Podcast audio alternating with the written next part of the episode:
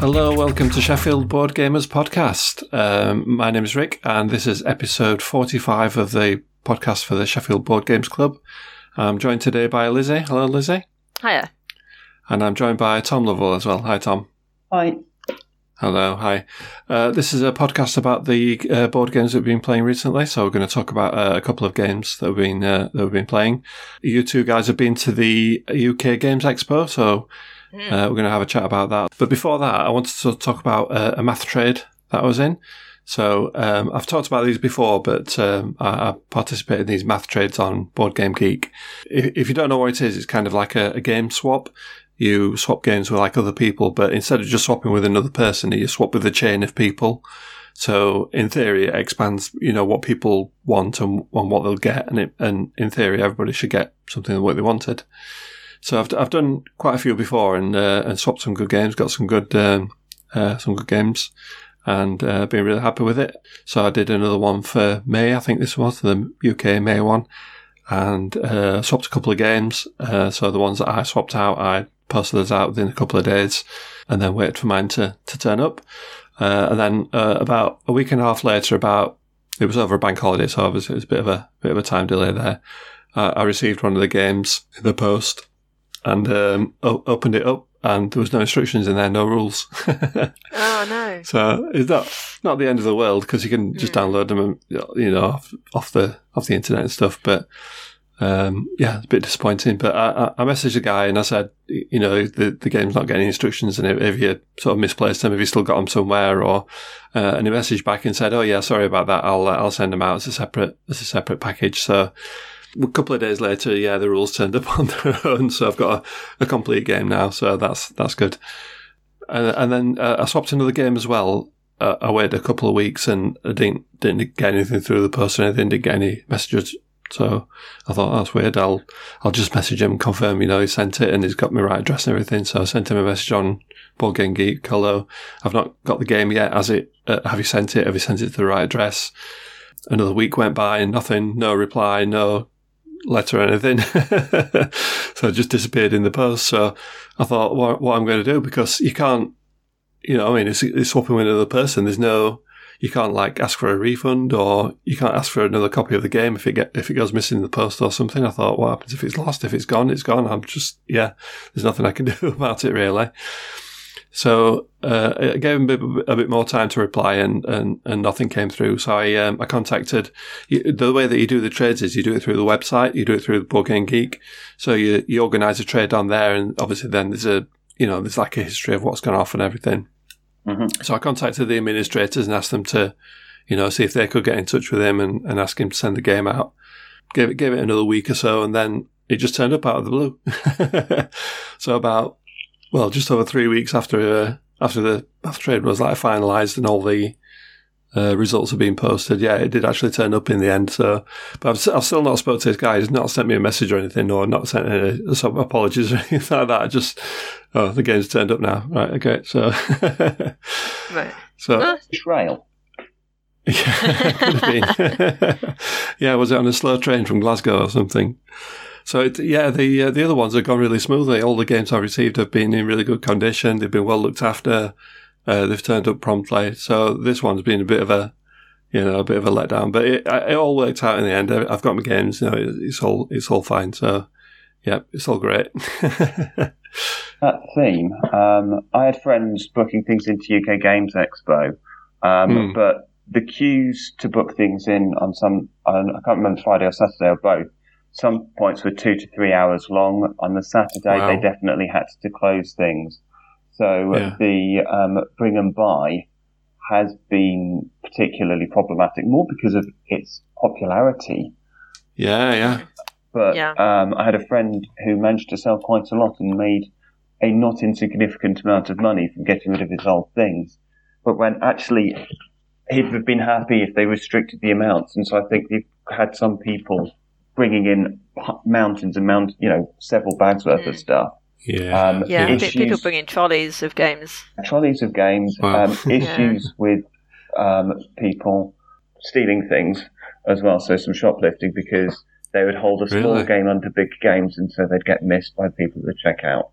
So it Oh, has wow. been from word now, this is all word of mouth, so I don't want Yeah. to. Um, I think UK Games Expo would acknowledge the length of queuing time and it being overly popular, which must mean there's a certain degree of um, success involved in that uh, in terms of its appeal. But yeah, I think it, it's getting to a point of an unwieldy tank with quite however many people want to be just bringing everything along.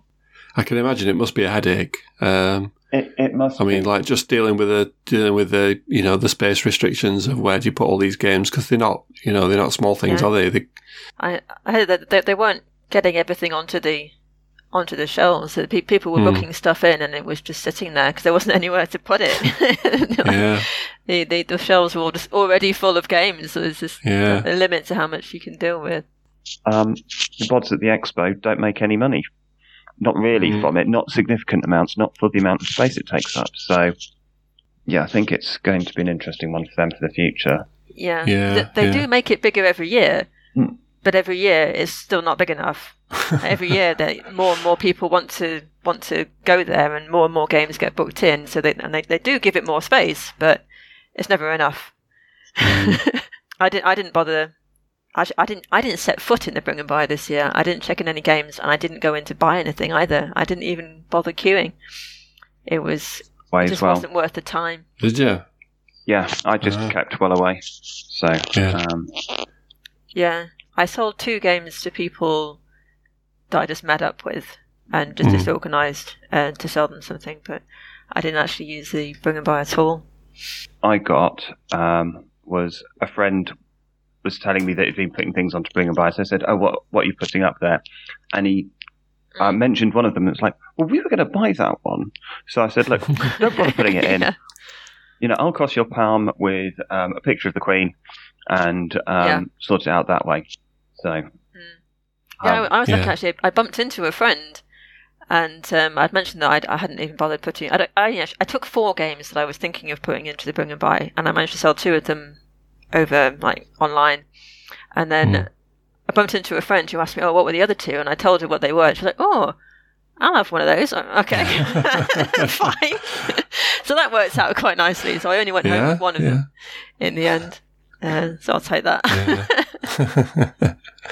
so uh, we're going to talk about the UK Games Expo in a bit more detail later on, but um, Mhm. uh, before that, we'll just uh, we'll just talk about a couple of games that I've been playing playing at the club. Uh, so the first one is one that I played uh, at the last Tuesday session. So this is a game called Ra.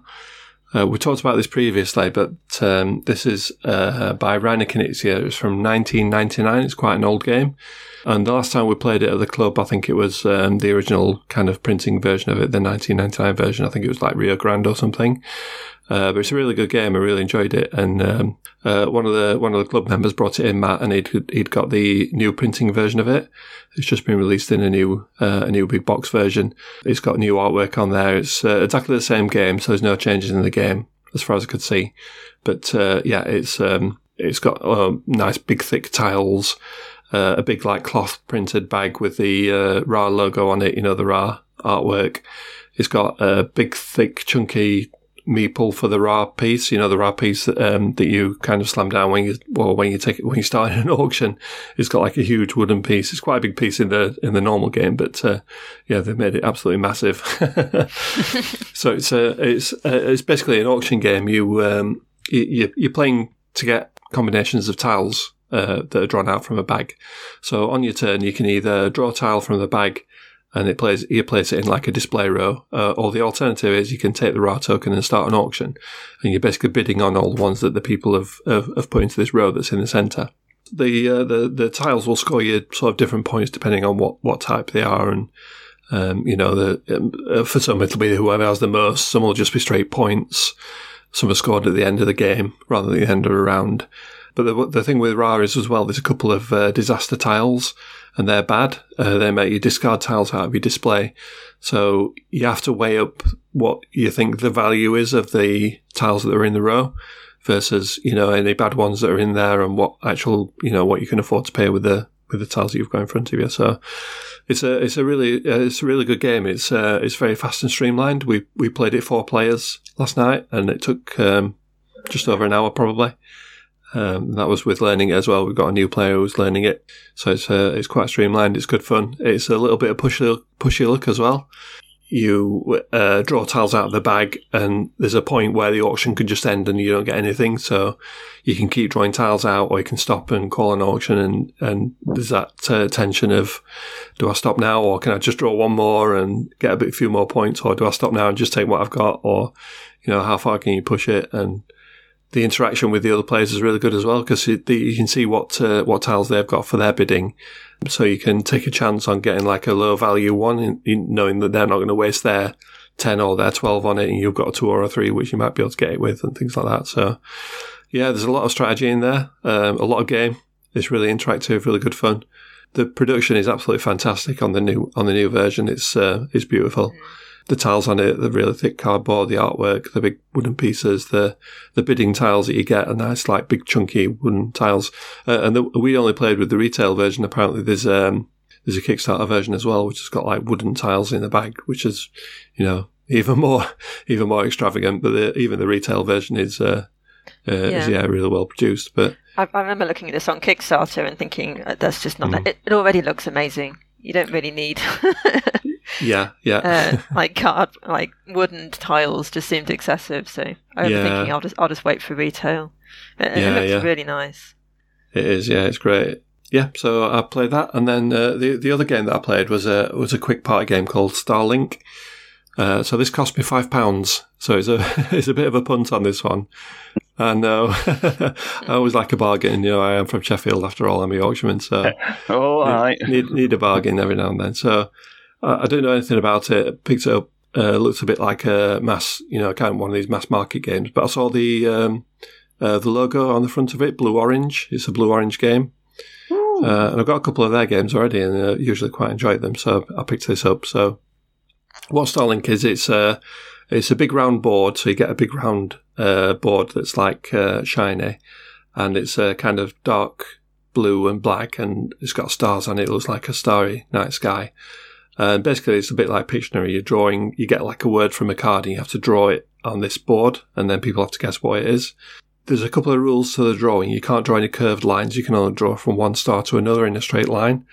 So that kind of restricts, you know, how you can draw the, you can't just draw anything you want wherever you want. You have to stick to drawing these straight lines in between the stars. And it, it, it's like a dry erase board and the, the markers that you get are, are white dry erase markers which are really cool. So when you draw in it, it looks like constellations that you're drawing in the night sky. Um, that's the that's the theme of it basically. But you, you get a card, you get a, card. It might say like windmill or moustache or mountain or fan or something like that. Uh, and you're trying to draw this on the board. There's a sand timer, so you get like 30 seconds. People are guessing what it is. Um, there's a quite nice, um, a quite nice mechanic with the guessing. When you guess, you take the sand timer and put it in front of you, and then you have to stay silent, even if you think know what it is. You can't make another guess until another person's had a guess and they've taken the sand timer away from you. So it stops you saying, you know, just blurting out loads of guesses yeah. one after another. Yeah. Uh, to try and get it. Yeah, you can't. You can only make one guess until somebody else has made another guess. So that's that's really cool. So it's yeah, it, it looks nice. It was uh, really really cheap. Um, uh, we played it, but I think I think it probably does have a shelf life. It's not one that you're going to play you know, you can't play. You know, some of the uh, some of the sort of newer games like Codenames and Just One and things like that. You can play them over and over again. They're always fun. I think this one might have a bit of shelf life. It's a bit of a gimmick. But um, yeah, we, we played a three player and we enjoyed it. We took us like half an hour, I think, 20 minutes to play. Uh, a couple of guesses each. And then you just count up your points at the end and see who's got the most guesses correct with the most points. So uh, yeah, so it's a, it's a nice little game. Uh, I'm, I'm, glad I didn't pay any more than five for it though, but because uh, I think it is quite limited in what in what it does. It is purely just like a, a quick guessing game, you know, just against the clock. But it's it's it's it's to be an ideal one, you know, to take around at Christmas or in the New Year, you know, to play with family and friends and things like that. People who don't usually play games, it's like an ideal sort of game, you know. As, as soon as you see it being yeah. played, it's it's obvious yeah, how it works and what you're doing. Yeah, yeah. yeah and the, and the drawing is just limited enough to be interesting. It's the, the, stars are that far apart that you can't, you know, you can't always make out even the simple uh, like I think Matt was drawing a mountain last night, and we were looking at it and thinking, is it a cave? Is it a is it a triangle? Is it a Toblerone? Or I don't know. Uh, so we a Toblerone constellation. so that that's the other game that we played. It was a, a, game called Starlink. So it was good fun for a couple of players, but I don't think you'd want to play it more than more than that, to be honest. Hmm. But for a fiver, you're not yeah. going to care if you get, you know, yeah, it's like yeah, yeah, yeah. A few, I, so yeah. I do like these games of um, like drawing stars. It's a nice idea.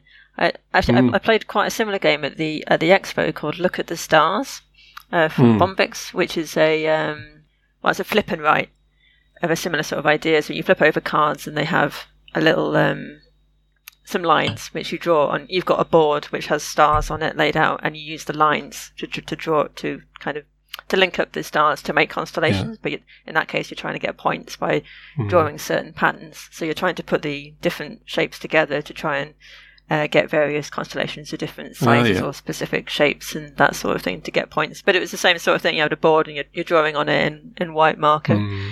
So, uh, uh, but I think it all sounds more fun, to be honest. The flip and write, it seemed like that that was it. And once we played it, it's like, right, okay, that, that was fun, but it's going to be basically the same if we play it again. Mm because you're always going to be trying to make a constellation. You get points for having a constellation of eight stars and seven stars and six stars, and it's mm. only so many times you can do that. For me, I have the artistic talent of a lettuce, and I like the fact that you're restricted by the dot to dot mm. between the stars. So yeah. it's not the fact that I can't draw for toffee. It's the fact that the stars aren't quite in the right yeah. place, and obviously yeah, it would be a work of art if the stars were elsewhere. But you know, I think I think sometimes it's even funnier if you can't draw. It's just it just makes it more entertaining if you've got somebody who's really bad at drawing. Yes, and so that is Frogos Major. okay, so uh, I think you guys have been playing a lot of games at the expo, haven't you? So shall we move on to the uh, uh, move on to that? We'll start talking about that. So I, I have got some little uh, some little factoids. Uh, this is just on the on the website. So it's uh, it's in its 16th year. Visitors over the three days was 45,000, just over 45,000. So that's a heck, heck of a lot of people. Um, so that equates to 25,700 unique visitors. Right. So that's even that is uh, quite a lot. 460 plus exhibitors. Did, did you go for the full three days or did you just go for a couple days. of days out of that? Yeah. Yeah. Friday and Saturday for me. Oh, right. Okay. Right, yeah. Okay. yeah was, was it on the Thursday as well then? Or was it on the Sunday? Nothing really happens on the Thursday, but you can turn up and get your tickets and. Right uh, open game. If you've actually. got, yeah, the, um, there's a press preview event. So mm. I've been going for about eight years, I think. Mm. Um, my son was still in nappies, but the first time I went, mm. um, and he's very much not in nappies now. um, and a couple of years after that, I was on the tour gaming stand, and they did the press preview in the first two hours on the Friday hmm. at that point, and that was the first year they were in the actual NEC. So the first time I went, it was all in the Hilton, hmm. and then I was on a stand um, at the NEC, and on the Friday, it was still notably quieter back then. Um, I think that must have been something like 2016, 2017. Someone could correct me, but basically, the, from 9 till 11, was press preview or 8 till 10, or something, it could have been 8 till 10. And hmm. then they just opened it up to everybody else. So you just set up at your stand and the press would come and walk around now. And for the last, God knows how many years, um, the press preview is in a separate hall on the Thursday night for two hours oh, from right, about yeah six o'clock till eight o'clock or seven till nine. Hmm. Um, and you just take a couple of things that you wanted to show and you sit on a table and the press come around there rather than having to trudge around two halls.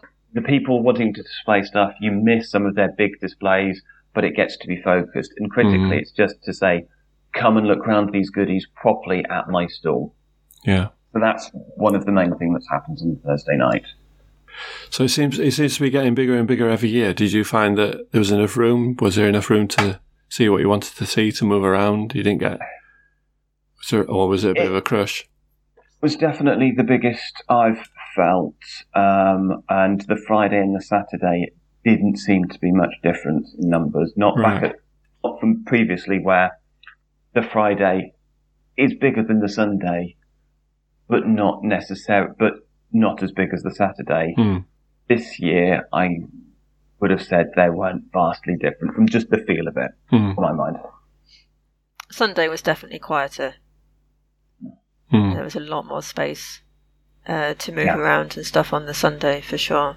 Mm. I, I, wasn't actually there for much on Saturday. We spent most of Saturday just playing games in the Hilton because it was so busy.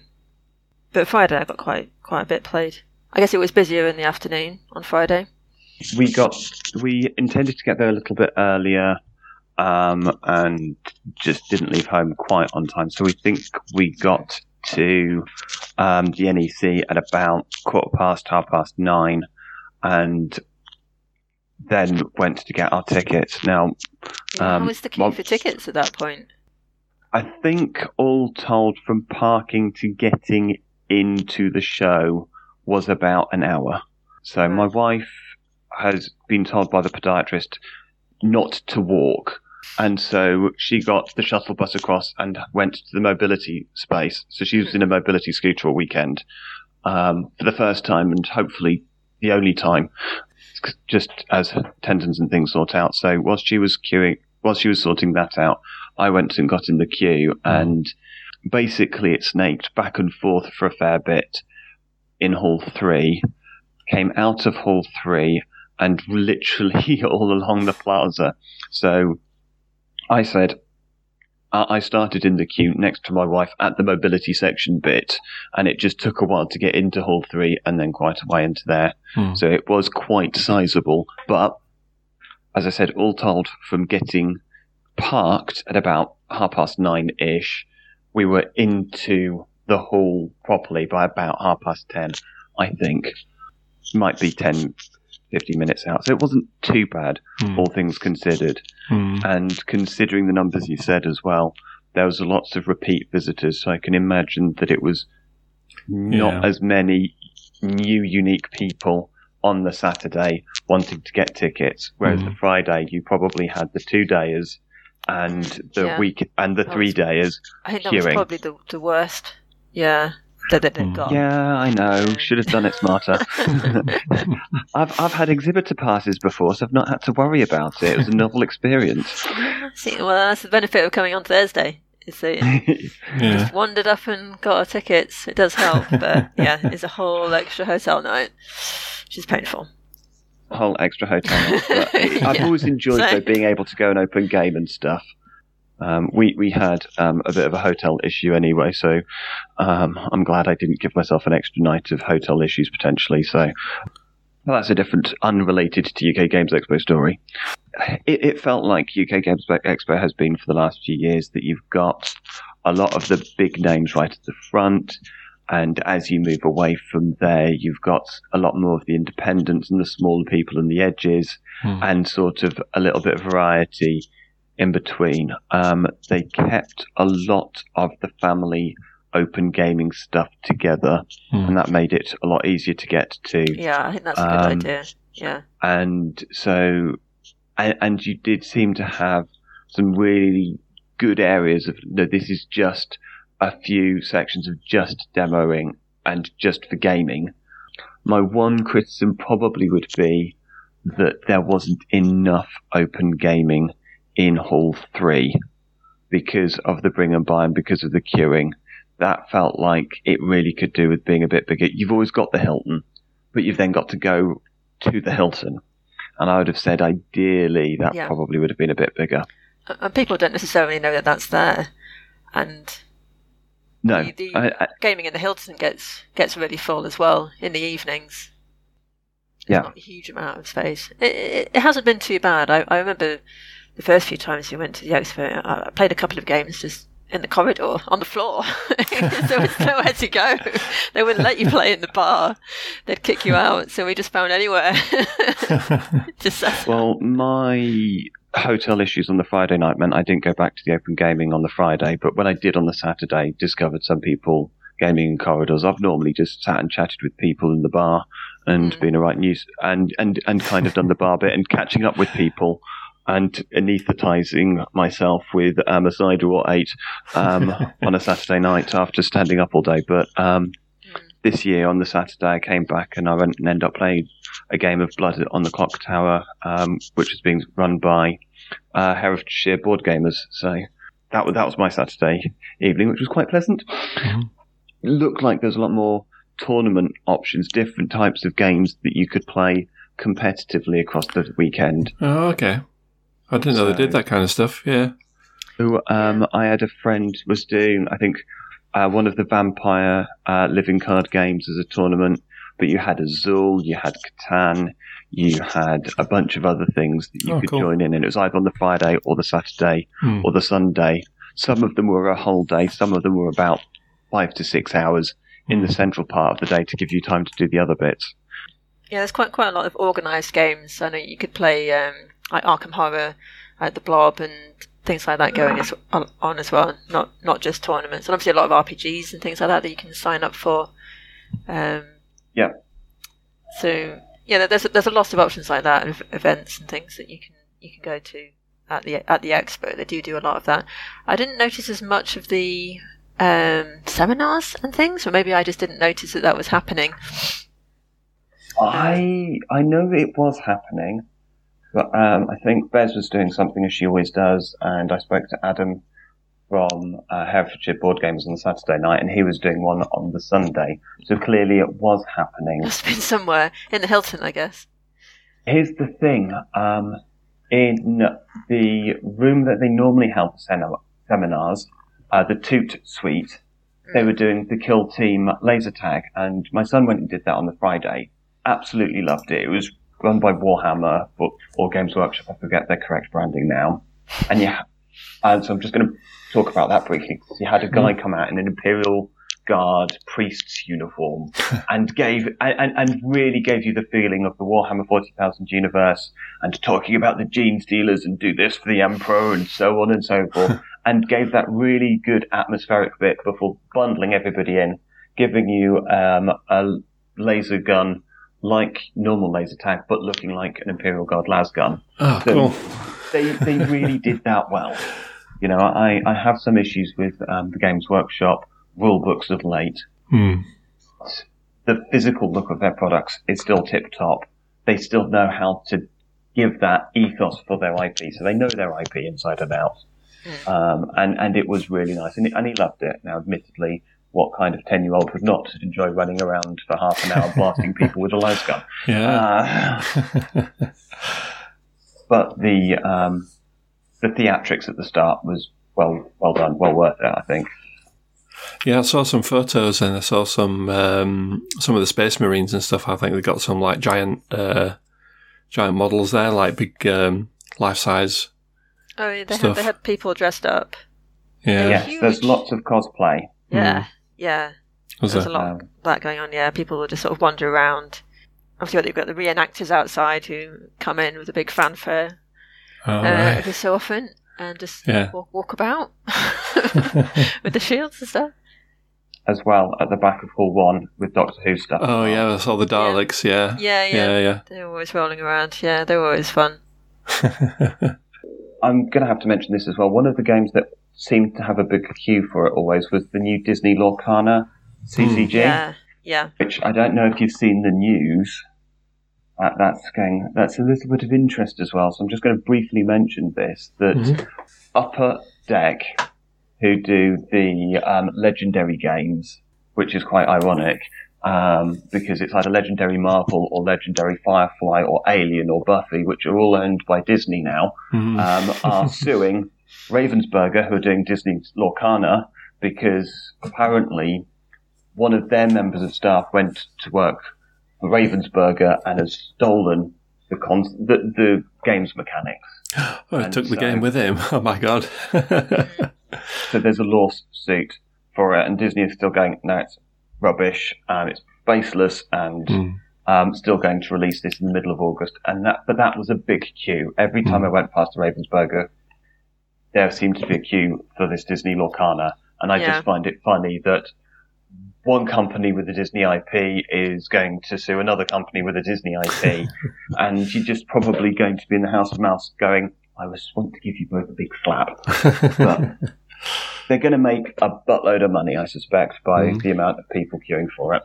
Yeah, they, they had a huge a huge stand. It was really obvious in the as soon as you went into the family area, you, you could see it for miles. Like it was they they were obviously making a big thing out of it. They were expecting it to be huge, and I expect yeah. it will be.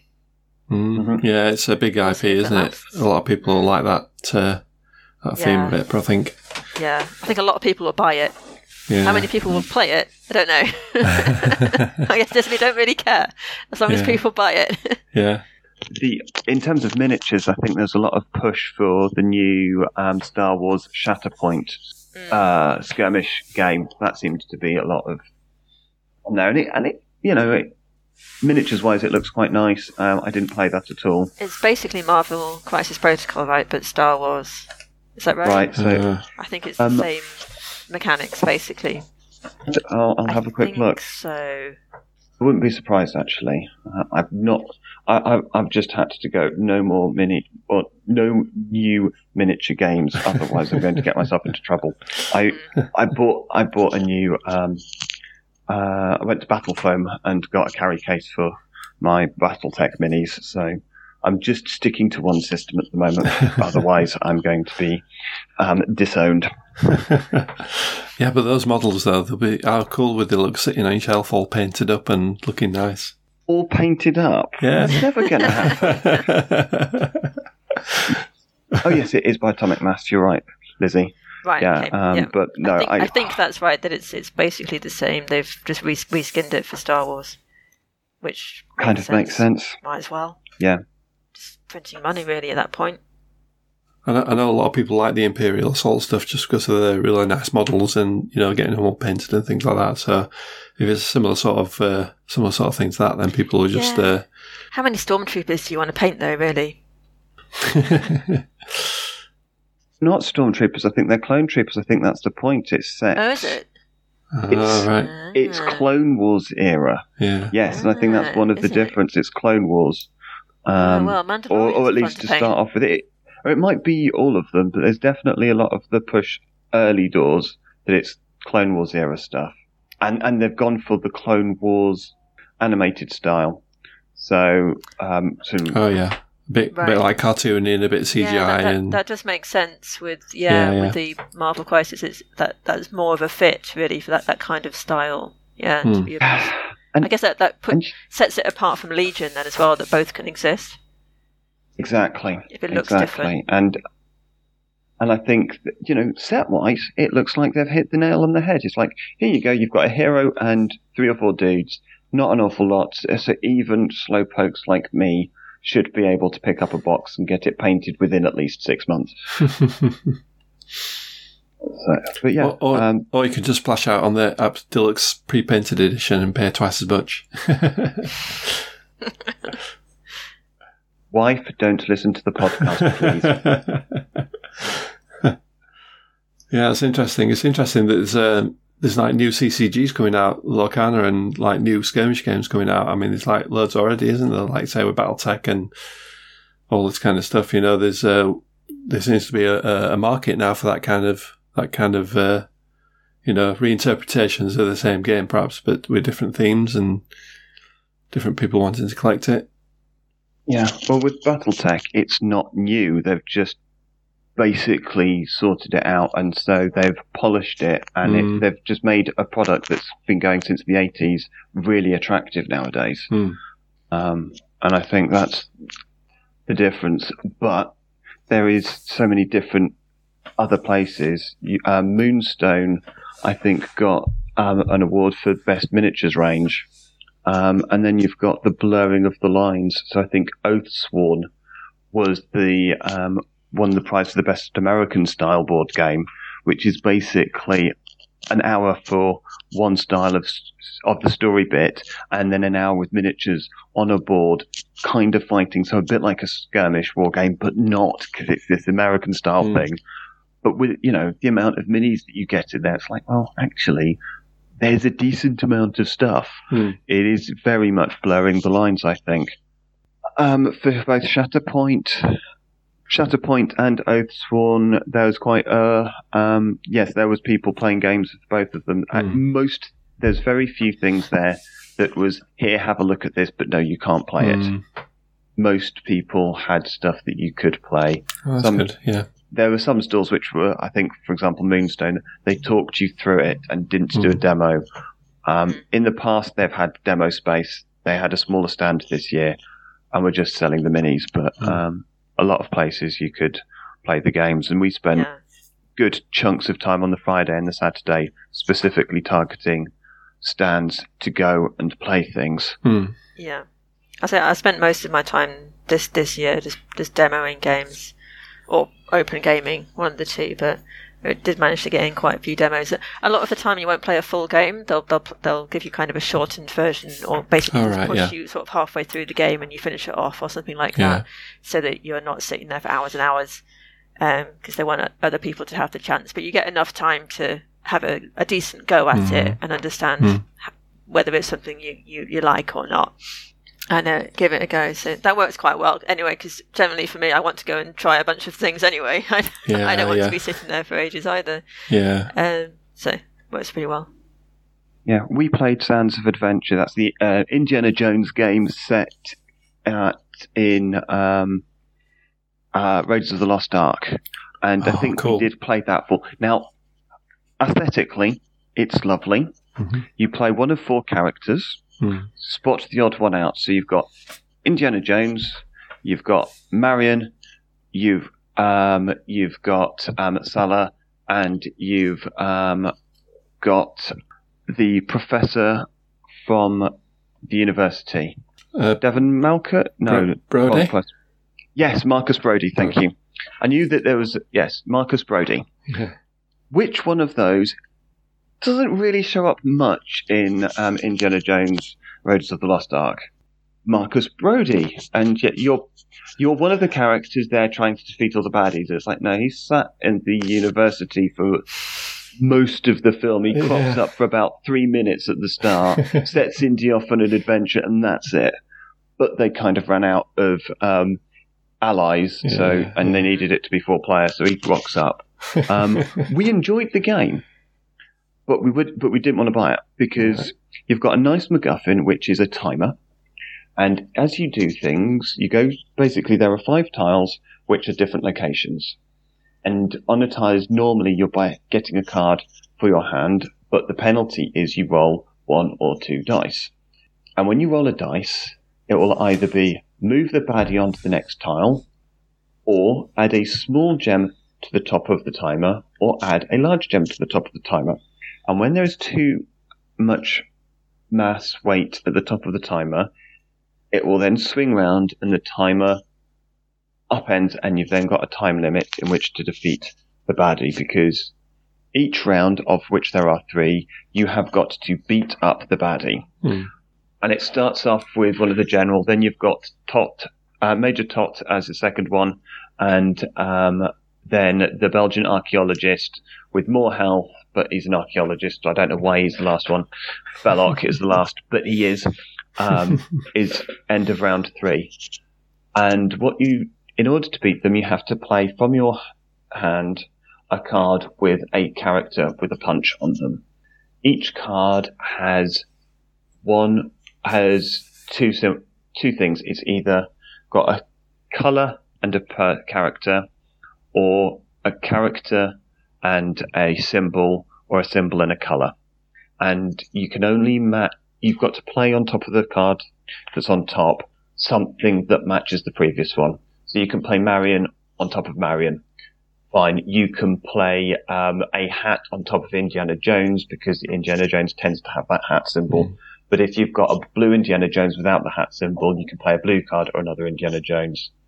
And so if you've got a blue um, Sallah, you can put the blue Sallah on top of Indiana Jones, and the characters all do a punch. So you're trying to work out during your turn where you're placing your character. Can't go on a space previously, and you can't go onto the space which has got the baddo. Hmm. Um, and then when the timer goes, you're not moving around the deck, um, around around the locations. You're literally playing cards from your hand, trying to get all your characters out to do a punch on the baddie mm. to hmm. get all their health down within this limited period of time.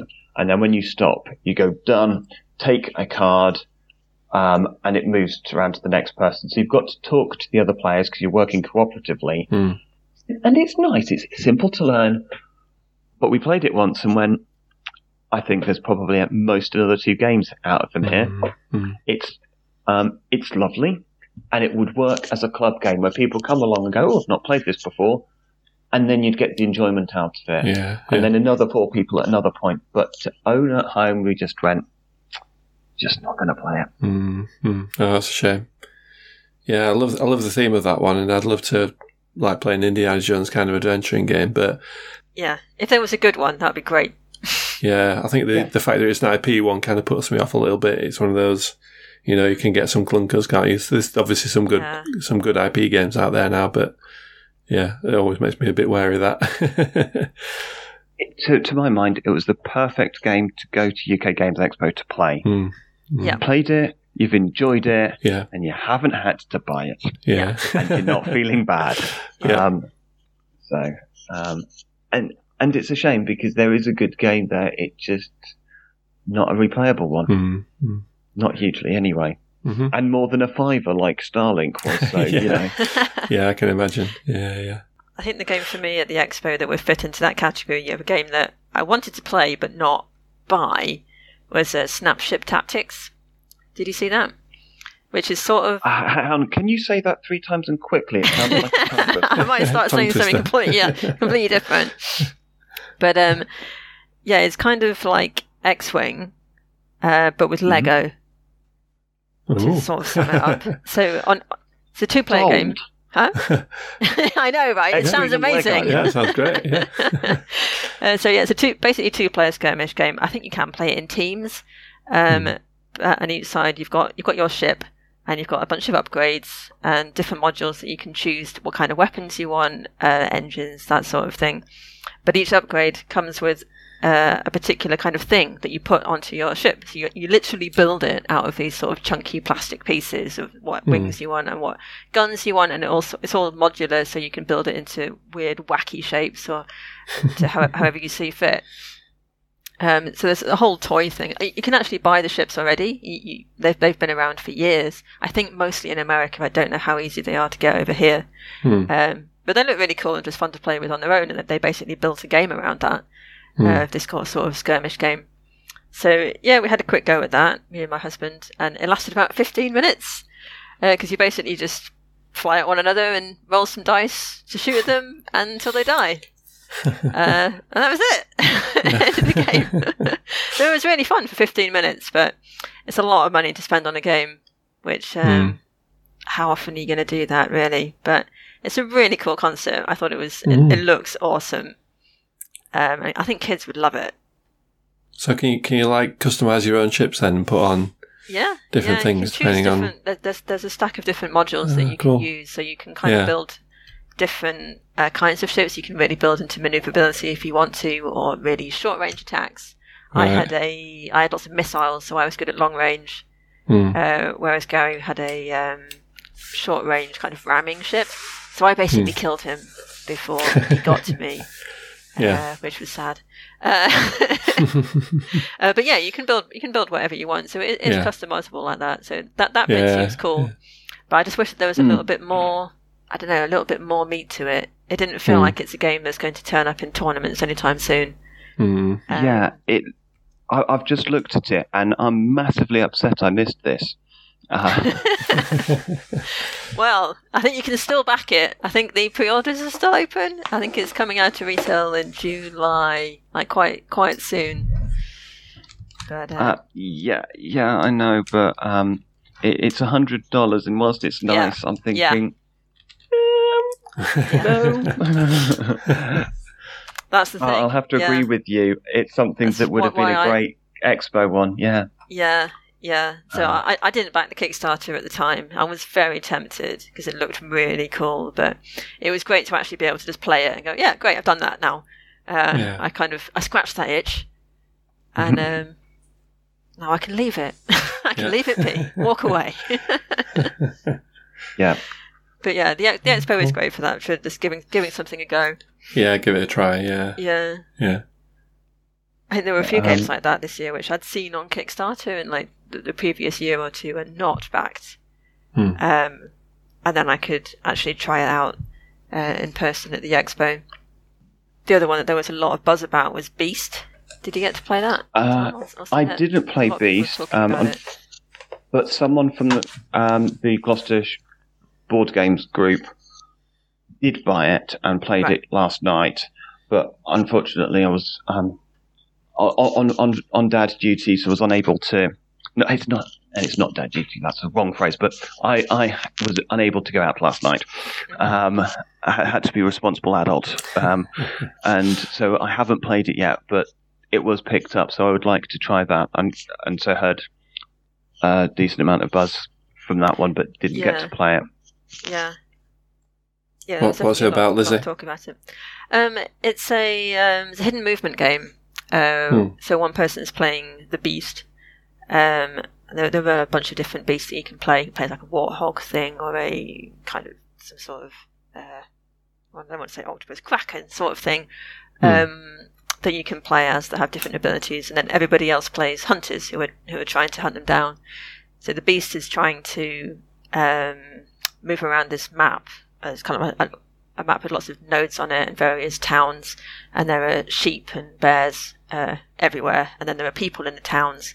And the beast at first is just trying to eat the sheep, and they get extra abilities for that. They basically power up. They get a currency which they can spend to get more powers, and then they're actually trying to kill some of the people uh, that are in the towns. And if they get three of them, I think it is, then, they win.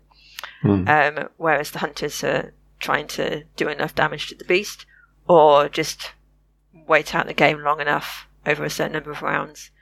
and then they, they win if the beast hasn't managed to achieve their objective by then. Hmm. And well, the first thing is that it looks amazing. The board is beautiful. All of the Hmm. artwork is gorgeous. So when I saw this on Kickstarter, I was very tempted by it because it just looked so nice. But I don't tend to love hidden movement games. And I Hmm. think Mind Management was on Kickstarter at roughly similar time, which also looked great. So I didn't really know what, what to go for. And I, I played Mind Management at AireCon, so it was nice to get Beast played now. Yeah, So yeah. I wanted to try both of them and then sort of see which which one I preferred, basically.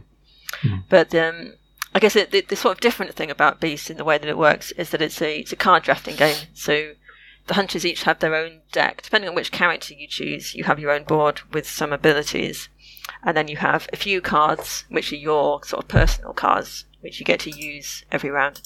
Uh, and then there are a bunch of extra cards which you get to draft between the adventurers, but also the beast, because on the bottom of the card there's an ability that the beast gets to use. So you might look at a card and be like, oh well, I don't, I don't really need any movement this round. I think I'm in roughly the right place. Hmm. But it might have a really good ability on the bottom for the beast, so you don't want to pass it to them. So you kind of have to be aware of what cards you need, what the other uh, hunters that you're working with, what cards they're going to want if you pass it to them, uh, what we don't want to pass to the beast. So that's- that's that's really interesting. I don't I don't know of any other hidden movement game that has that kind of mechanic in it. Yeah, yeah. So that's a bit different. Um, but the issue with it that I found was that it's well, it's a what's it say on board game? Two to four player game. Um, hmm but it doesn't really work at two because then one person No. has to dual hand two of the hunters, Right, and then play you've got two hunters, yeah. cards, and you're drafting Yeah. between yourself, which seems weird. Hmm. Um, and three seems like it's fine, but when I played it, it was four player, uh, which is on the other side of the board, which is a much bigger map than the two or three player game. And it just took ages to move anywhere. Like a Hmm. couple of times we found, because the beast has to reveal themselves when they, whenever they eat a sheep, so you know where they are quite a lot of the time, because they have to reveal themselves to do that. Um, and then they'll disappear and, and move away, and you have to hunt them down again. Hmm. But sometimes they, they might be miles away, and it takes ages to wander over there, uh, trying to get to them. And then by the time you're halfway there, you have to start wandering back because they've gone the other way. uh, so in a four-player game, I'm not I'm not sure.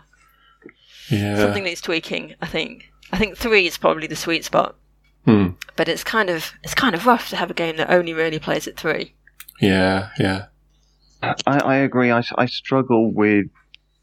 Now, I, I like, you know, we're normally a three at home, so I like games that play three. Mm, But yeah, I do find a case of really you should be able to take three, four, or five people Mm. and not feel unbalanced. Now, there's a few things that you go, well, actually, we've got a limited amount of time, so therefore it's that little bit quicker. But yeah, this does seem to kind of go, mm, three seems a little light Mm. to be the best point. Mm, yeah, for for that sort of game, I'm really surprised it doesn't. I'm surprised for a start that it doesn't have the option of playing at five. Um, 'cause Hmm. two isn't really an option, so it's basically only a three or four player game. Hmm. Um, so I don't know. We'll see. It'll be interesting that, that they've got a kick, a um, uh, expansion coming up on Kickstarter soon. So I'm hoping that that will fix some of the issues with that. Yeah, That maybe yeah. if they introduce a five player option and they tweak the rules somehow so that it, it, it works a little better at four and five, because presumably five would be on the same, the larger map is the issue. It's just so spread out. Uh, there needs to be something extra that you can move a larger distance when you need to. Um, it just, it's definitely fixable.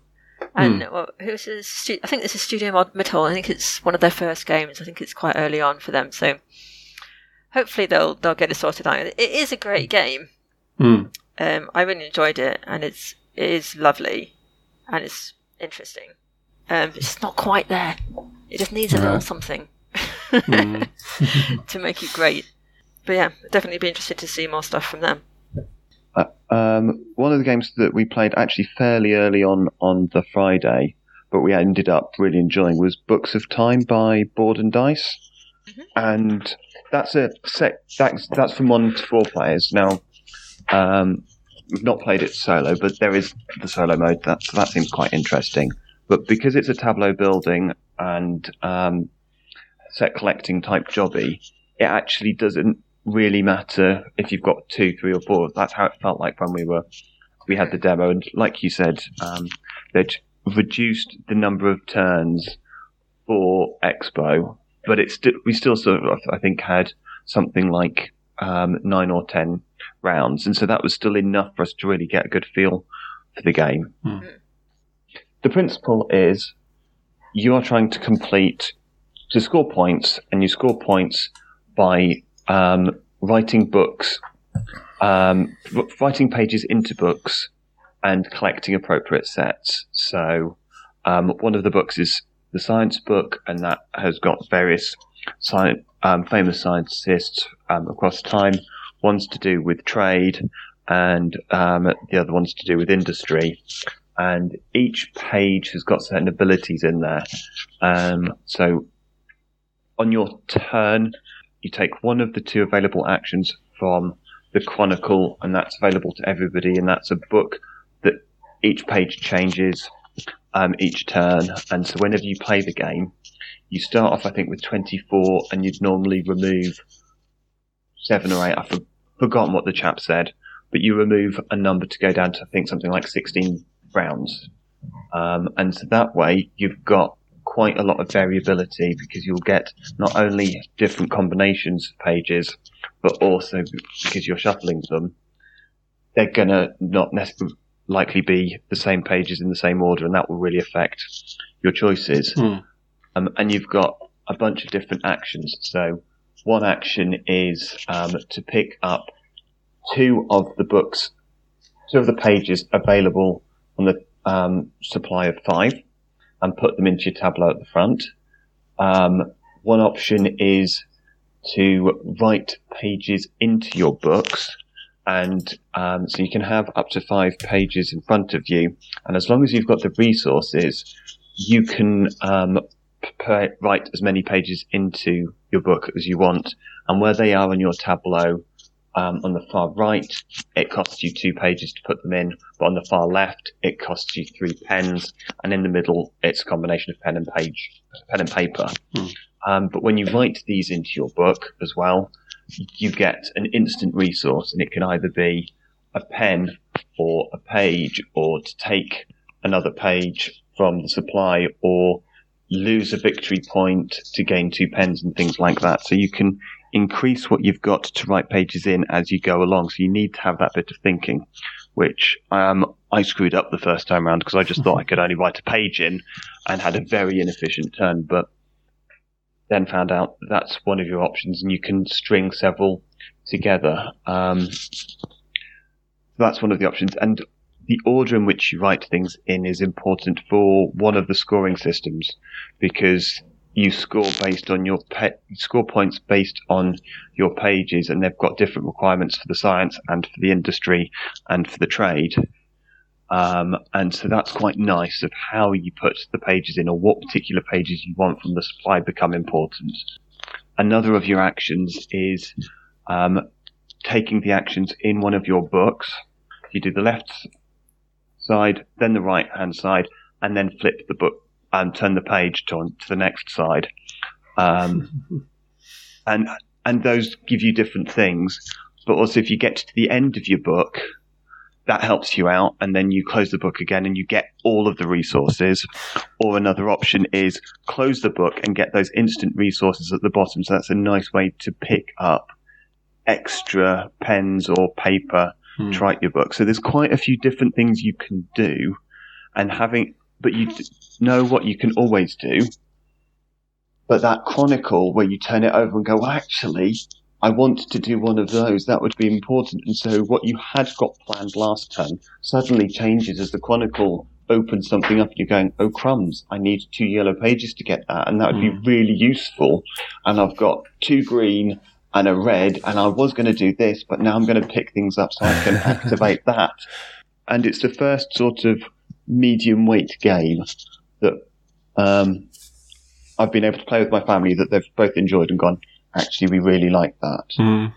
So it was accessible for a 10 year old. Uh, admittedly, a 10 year old that plays a fair few games. So, um, and they say, I think it takes 45 to 60 minutes. I think it's probably a little bit longer than that unless you're really familiar. Mm. I think you could probably hit 60 minutes if you know it really well and go, right, this is what I do. But until you kind of know the different things that are going to turn up, it'll take you a bit longer than yeah, that. Yeah. I'd say an hour and a half to two hours, probably with li- limited to no familiarity. Mm. But yeah, really nice game. Artwork on all of the pages is beautiful. Mm-hmm. Um, the component quality from the demo looks really solid. It was just, yeah, impressed by the whole thing. Yeah, I'm just looking at some pictures of it now, and you, uh, yeah, when you're talking about the books and the pages and things, it has it is like a real book. It's got like ring binder type yeah. fixings in it, and you can put the pages in, hasn't it? Yeah, that's a really cool idea. I like that. Yeah. The artwork, they they have, you know, I was able to go, ah, recognize that scientist, recognize that scientist. right. Good working in a science department at a school. Mm. Um, but, but, you know, they have put the time and effort into trying to make sure that they are recognizable people yeah, and not just yeah. anyone. Oh, that's and cool. also yeah. a good, you know, there's a good selection of scientists, both male and female, from different countries and different time periods as well. They they really have gone Mm. for a breadth and depth in that respect. So they, need, you know, I think they deserve a pat on the back for that diversity Mm. that they've managed to put in there. Nice. I didn't see that at all. yeah. Looks really interesting. Yeah, we, as I said, we really enjoyed it. So, well, that that that's one I would recommend at, at another convention if you get it or if someone Mm. brings it in. Yeah, we we really did like it, and I think it's fairly. Um, oh no, I think it's within the top ten thousand on Board Game Geek. I don't know if that counts for anything Mm. or not. uh, any other games you uh, you want to talk about, Lizzy? Anything else you've been playing? Um, Or that you saw? Yeah, I guess I'll, I'll just give a mention to um, to Anarku by uh, Sit Down Games, which I think was the first game that we played at the expo when we turned up on Friday. And immediately sat down and played this, and I actually really liked it. It was possibly the um, my favourite game of the expo. Mm. Um, How, how do you spell it? What is it? Anar- Tiwanaku, Anarku. T I W A N A K U. Okay, yeah. Tiwanaku. Um, which is it's another one which was on Kickstarter about about a year ago, maybe maybe two years ago, Mm. um, and looked looked really interesting and looked really cool. Um, but I passed on it at the time, so I don't tend to love deduction games either. So it wasn't an Hmm. immediate back for me, but it, it, it looked really interesting.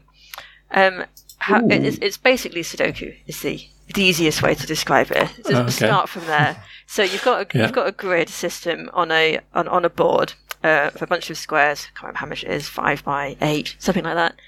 Um, and you're moving the, moving around with little people that you've got. I think you've got four people each. So you're sort of physically moving around this board to ask questions of each of the squares. Um, so the first thing that you do when you get to a square that we don't know anything about yet is ask what kind of terrain it is. Oh, I should mention there is a theme. Uh, it's South American gods or something like that. It's completely irrelevant, but that's what the theme is. That's why there's terrain. It's some sort of farming. I think is the um, is the idea that we're farmers. I- I'm Um, assuming Tiwanaku is um, a South American language word thing, rather Like, yes, a, a bit like Teotihuacan or something like that. something like that. Yeah, yeah, yeah. So that, that's where the, that's where the theme is going. So the first thing that you ask is what kind of terrain it is, um, and to to, check your answers, you've got this huge wheel. Um, so you plug in what you think it is. Um, well, you plug in where you are in the coordinates, uh, basically x and y coordinates on the board, and you say, "I think this is going to be the yellow terrain, which is pres- presumably sand," um, and then it'll tell you if you're right or not. And then depending on you just put down the kind of terrain that it is and you get points if you, you were right basically on, on the board so the idea is that you lay out these different areas with different terrains and then within those terrains is where you're basically working out the numbers. So the numbers go, can go from 1 to 5 i have no idea what the numbers represented. Fruits i think. Some sort of crop. Let's go with that. I think it's terrain and crops. Uh, but it's basically colours and then numbers which go on top of those. So each area of different types of terrain will contain a set of numbers. Depending on how big the terrain is, that's the maximum number of number that it can be. So if you've got a piece of terrain which is five large, then the numbers in it will be one, two, three, four, and five, and you know that. So you can start to deduce, knowing from from what you you know about other squares, Hmm. uh, what the numbers are going to be. Because within each set of uh, a, a three well, of nine squares, you can only have one of each number. So there Uh, won't be another that- one. So you can work. That's where the Sudoku comes in. Yeah, yeah. exactly. Yeah. Mhm. So you so you know two. Di- you've got two different pieces of information, and from that you can deduce more. So you, then you can kind Mm. of work out from there um, that this can't be a five, or so blah blah blah, and you can keep working Mm. out from there, going moving around different terrain pieces and asking questions. And every time you get something right, you basically get points.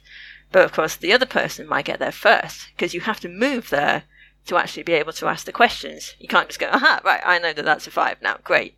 Hmm. Um, I'll have five points, please, because you might be miles away from that spot and somebody else might get in there first. So there's this kind of interesting kind of competition of trying to work out where it is, but you don't want other people to realize what it is in the meantime and get there first and get the good points. Because it's those juicy Hmm. five points which are going to win you the game. So you don't want to bother getting the wasting your time into actions just to get the ones. It's it's the big points um, Hmm. which you want to go for, but you have to work out the small ones to know where the big ones are. Hmm. So it, it was it was a really interesting little puzzle. We just played it two player, but I think it would work well at basically any player count. I think it says it says one it says one to four, and yeah, I can see it working at, at any really. It's like I say, it's basically a Sudoku. So doing it on on Hmm. your own, um, it's just like doing a little puzzle and working out Yeah, what's what. yeah. So how how how do you set it up? Is it like different every time, or is it the same, or is there an app, or So I think there are, yeah, yeah, there are 25, I think it was, of the. I don't really know how it comes apart, but there must be something which goes into the dial, right? um, which sets the uh, scenario. So that tells Yeah. you on the back what, what you start with. So you'll start with Ah, a few okay. terrain tiles and a few numbers out, um, Yeah. so that you have something to go on from to begin with, Hmm. um, and then obviously that that sets the dial, so telling you if you're right or, or wrong for the rest of them. So yeah, you get about twenty five of those to work Hmm. through. It seems reasonable. I don't. I don't think you. By the time you've done twenty five, you're not going to remember the first one. No, you can just "Oh, start again. remember Yeah, that was a five. um, yeah. yeah, yeah. Would, I, I'd be impressed if somebody did that anyway. he deserves to win. So I think replay playability would be pretty good. Though I, I Yeah. expect there'll be expansions with, with more with more maps and stuff. But but you are limited to what you physically have. Uh, it's not like what was the other one? Turing Machine. Um, which is basically infinite on the internet Hmm. of uh, options that you've got. But yeah, it's one that I, I definitely recommend. I'll, I'll probably pick it up at, at retail. It's another one which has it had a deluxe option on the Kickstarter, but was Hmm. pretty unnecessary. I think the, the, the tiles and then the numbers are, are coloured wooden discs that you put on top of the, the terrains, and they were wooden or something like that, which is nice, but Yeah, not necessary. yeah, yeah, Yeah, that was yeah. And that, thing. and that worked okay. Two players, you said. Yeah, we pl- we played it too, and yeah, uh, yeah that worked that worked pretty well. You had a bit Yeah. of competition of who was going to get to different spots Yeah. first, and yeah, in, th- there is a bit. I can imagine in a four-player game it would get quite quite crowded Hmm. because your your people block other people from moving around, so you you Ah, can't just right, yeah. physically block people to stop them from getting to spaces, or at least getting Hmm. there easily, and having to waste actions moving around. Yeah, yeah. Um, so yeah, it'd be interesting to play at three or four. I don't know what would be better, to be honest. Hmm. I think anything would work. Um, well, I played, I think it's called, uh, I do apologise to Andrew Harmon if I've got it wrong, but One Sheep, Two Sheep, um, and designed for small people. Know, Okay, yeah. unquestionably, this is a young person's game, Hmm. but we went with the intent of getting um, this for uh, my nephew um, for his sixth birthday. So, um, and it's a nice little game where you're there's three cards um, available, and you either, and they've either got sheep or piggies on, and you've got pens that can hold a certain number of things. So you're playing cards from your hand to match what's available in the pens, and if you get the pen full with the requirement on your turn, you get to take it, and at the end of the game, whoever's got the most cards that they've picked up wins. So some of these cards enable you to play sheep as if they were pigs, or some of them enable you to reduce or increase the um, required number of cards in that required number of animals in that pen, so that you can go, well, I'm going to play this card that reduces the number by one, so I can then play my three piggies, and then I've got the required amount rather than because I had it was four pigs and I've only got a three pig card, or go, well, actually, I can get five pigs and so I'll add one and do things like that. So it was fairly gentle, nice cartoony artwork. Hmm. Um, any serious gamer would go, nah. But if you're six, we thought that's pretty decent introduction to gaming. A little Mm. bit of counting, a little bit of recognition, a little bit of thinking, and a lot of fun, and pretty much inexpensive, and by um, a UK independent publisher. So I thought, yeah, pick that up for my nephew, and hopefully he'll enjoy it. Yeah, yeah. You'll have to report back once he's uh, played it a couple of times, yeah, and see how he enjoyed it. birthday at the end of the month, and we're seeing them over the summer holiday. So I think that will be a report back um, come Fantastic. September, October time. yeah, brilliant. I think that's the main bits of what, what we got up to. Oh, so so to sum up, then I think um, I think it was another success. You you had a good time, enjoyed it. Everybody was Yep. was good. Yeah, Played a lot of games. yeah. Which is what you want, isn't it? That's the yeah, Yep. that's the goal, really. Yeah, brilliant. Okay, well, uh, thanks for coming on, both of you, and uh, and uh, sharing your experiences of the of the show. It's been great talking to you, Tom. Tom, thanks for coming on, Oops. Thanks for having me and again. Lizzy, thank you for for coming in and talking to us. It's been good. Yeah, it's been good to be here. Uh, we've been the Sheffield Board Gamers. Um, thanks for listening, and uh, we'll catch you on the next episode. Goodbye for now. Bye. Bye.